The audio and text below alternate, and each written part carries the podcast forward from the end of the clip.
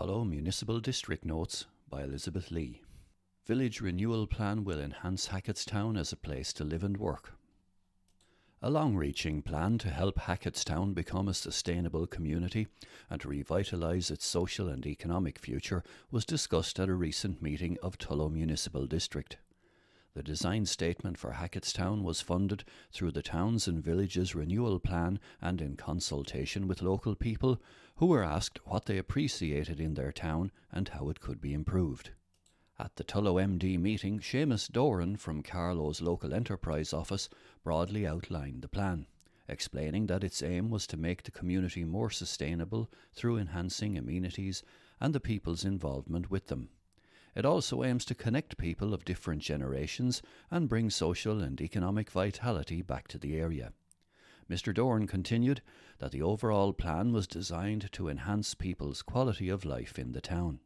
The project was welcomed by councillors John Murphy, John MacDonald, and Cathaoirleach Brian O'Donoghue. He asked if there was a shelf life to the plan and if it could be used by other areas. Mr. Doran replied that there was no time limit and that because it was a bespoke design created through the consultation of local people, it wasn't suitable as a template for other towns or villages, but that it could act as an example of how things could be done for other areas. Councillor John Pender raised the issue of a corner at the junction of Mill Lane saying that it was difficult for both pedestrians and motorists to negotiate, and asked if the council could work with the new owners of the property to realign the corner. Area engineer Pat Harrington replied that no plans had been made for the corner and that the council would be reluctant to widen the junction because it slowed down traffic as it was. The councillors welcomed the Hacketstown report and congratulated Mr. Doran on its completion retrofitting too complicated and expensive.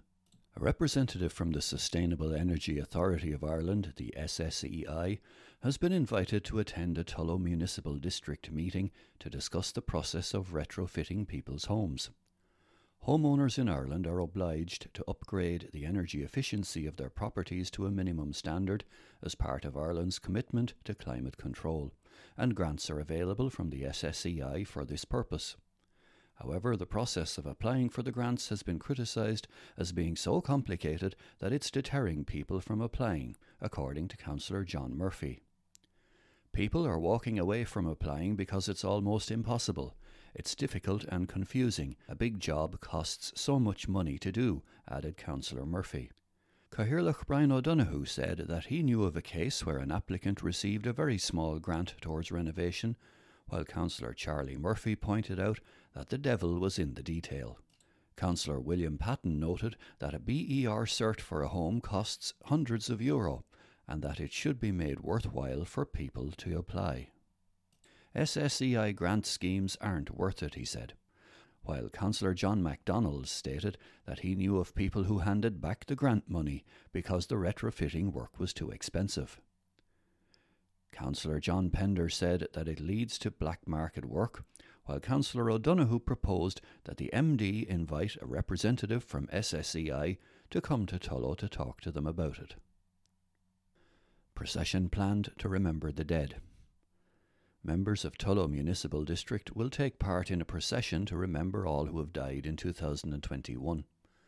Councillor John MacDonald proposed the idea at the last sitting of Tullow MD saying that it would be a nice way to remember loved ones who have passed away because of COVID and other reasons. The ecumenical procession will take place in the run up to Christmas, but a date has yet to be set. The idea was warmly welcomed by councillors and officials at the meeting. Beech hedging planned as Leylandii replacement. The Ratho Road out of Tullow will be planted with a new beech hedge ahead of the installation of a footpath local municipal district members were told at a meeting last Thursday. Area engineer Pat Harrington and his team were acknowledged by several councillors, including Cathaoirleach Brian O'Donoghue and Councillor William Patton, for the programme of work they have carried out in 2021.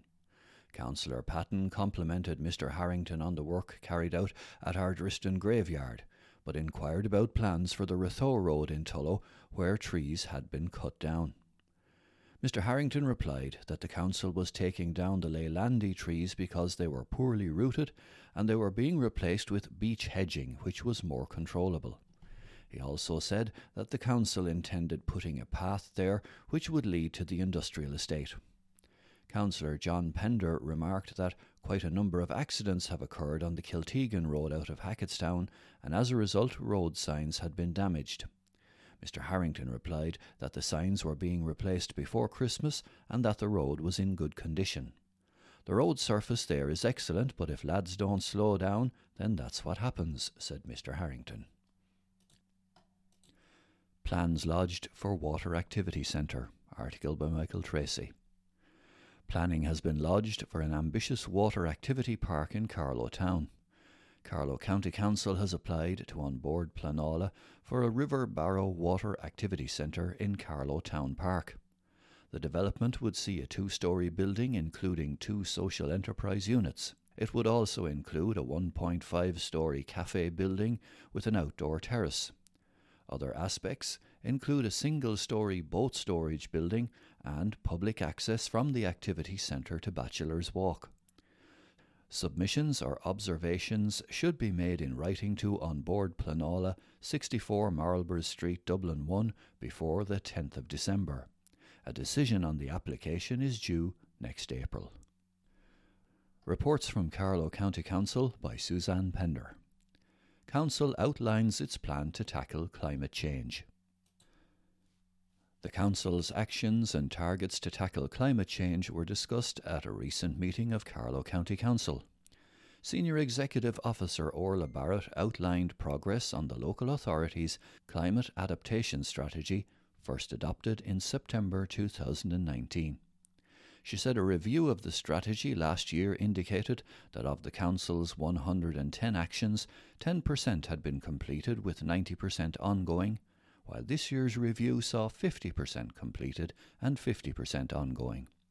Ms. Barrett said that from 2023, all council vehicles purchased will be electric. There will also be increased awareness about minimising the use of petrol diesel vehicles. Councillor Adrienne Wallace spoke of the huge gaping hole the government had missed in its climate strategy in terms of retrofitting homes and asked if the Carlow figure was available in terms of the number of homes requiring retrofitting. Ms. Barrett stated that the Council was aware of the figure in terms of its own stock, but not for the entire county's housing stock. Ms. Barrett said she would seek that figure, but also promoted a personal responsibility for homeowners. There's nothing wrong with turning your heat down one degree or putting a jumper on if you feel cold. Even leaving the tap running when you are brushing your teeth can use up to 20 litres of water. For Carlow, that alone saves 70 to 80,000 litres of water a day, so little things do make a difference, she added. Changing the type of planting the council carries out around the county, the creation of wildflower or woodland areas, and working with schools are also among the council's strategy. Railings work is welcomed. Councillor Tom O'Neill welcomed confirmation that work will begin on the railings surrounding Carlow Courthouse at a recent meeting of Carlow Municipal District. Director of Services Michael Rainey confirmed that initially 10 sections of the railings will be restored, adding that it was great news and investment in an important part of our heritage. High praise prompts an angry backlash. Carlow Town's significant improvement in the recent IBAL Litter League sparked the praise of one local councillor, but not without a touch of irony from another. Councillor Adrienne Wallace welcomed the huge improvement in the town's recent IBAL showing, moving from 34th place to 9th, and praised all involved. She added that in the IBAL report, the area around the Liberty Tree fountain did indicate some littering and asked the council if anything could be done to improve that. Her comments sparked a strong reaction from Councillor Fintan Phelan, who replied that just minutes earlier Councillor Wallace had voted against the Council's 2022 budget.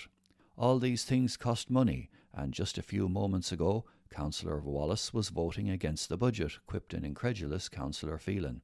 How can she expect anything done? Lace making project culminates with two day exhibition in Borris. Article by Elizabeth Lee. When Lady Harriet Kavanagh introduced lace making to the village of Borris 174 years ago as a way for local people to make a few bob, little did she know that the craft would be used to engage people during a pandemic in the 21st century. Inspired by the traditional craft of lace making, the Borris Lace by Post project was launched in May of this year. Its aim was to engage older people in a creative activity in a COVID safe way. Participants were engaged in a process of making and stitching with two local artists, Ali Nolan, a designer and craft maker from Bagenalstown, and Jules Michael, a painter and community artist living near Borris. Jules and Ali designed a six month project where each month participants received a pack by post filled with everything they needed to learn the creative process involved in making lace, sewing techniques, and more. Each step of the project was posted to participants in a unique pack with materials and instructions to complete in their own home, explained Jules.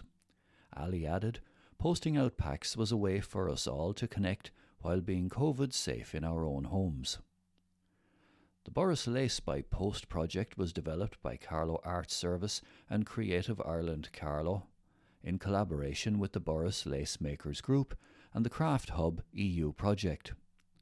Carlow County Council Arts Officer and Creative Ireland Coordinator Sinead Dowling said, we are thrilled to have been able to support this project, which not only provided a wonderful creative outlet during challenging times, but also highlighted the work that the Borris Lace Makers Group does to conserve our beautiful heritage. Lady Kavanagh first introduced the idea of lace making as a money making venture for local women in Borris. The women used the laundry room in Borris House to make their intricate and delicate pieces. The Borris Lace Makers Group was established in 2016 to redress the decline of the craft.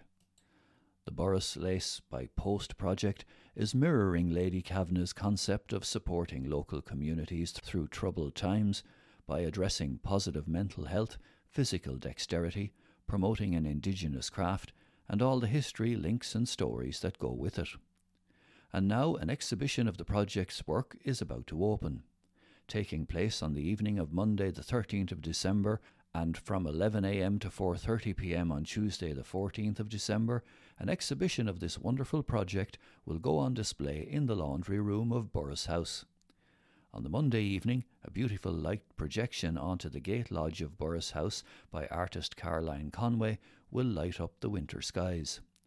For COVID safety reasons, the launch on Monday is by invitation only but time slots are available to book for the following day, so please email anolan at carlowcoco.ie.